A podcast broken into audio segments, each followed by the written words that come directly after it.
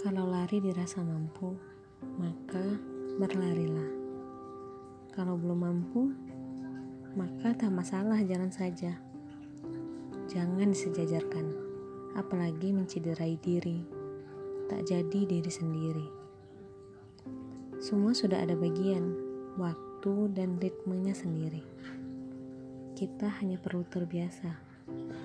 Mereka sudah terbiasa jalan cepat. Dan itu tidak masalah. Kalau kita coba jalan biasa saja dulu.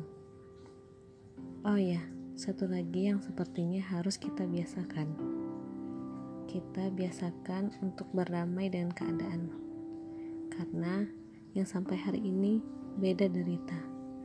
Yang sampai esok beda cerita.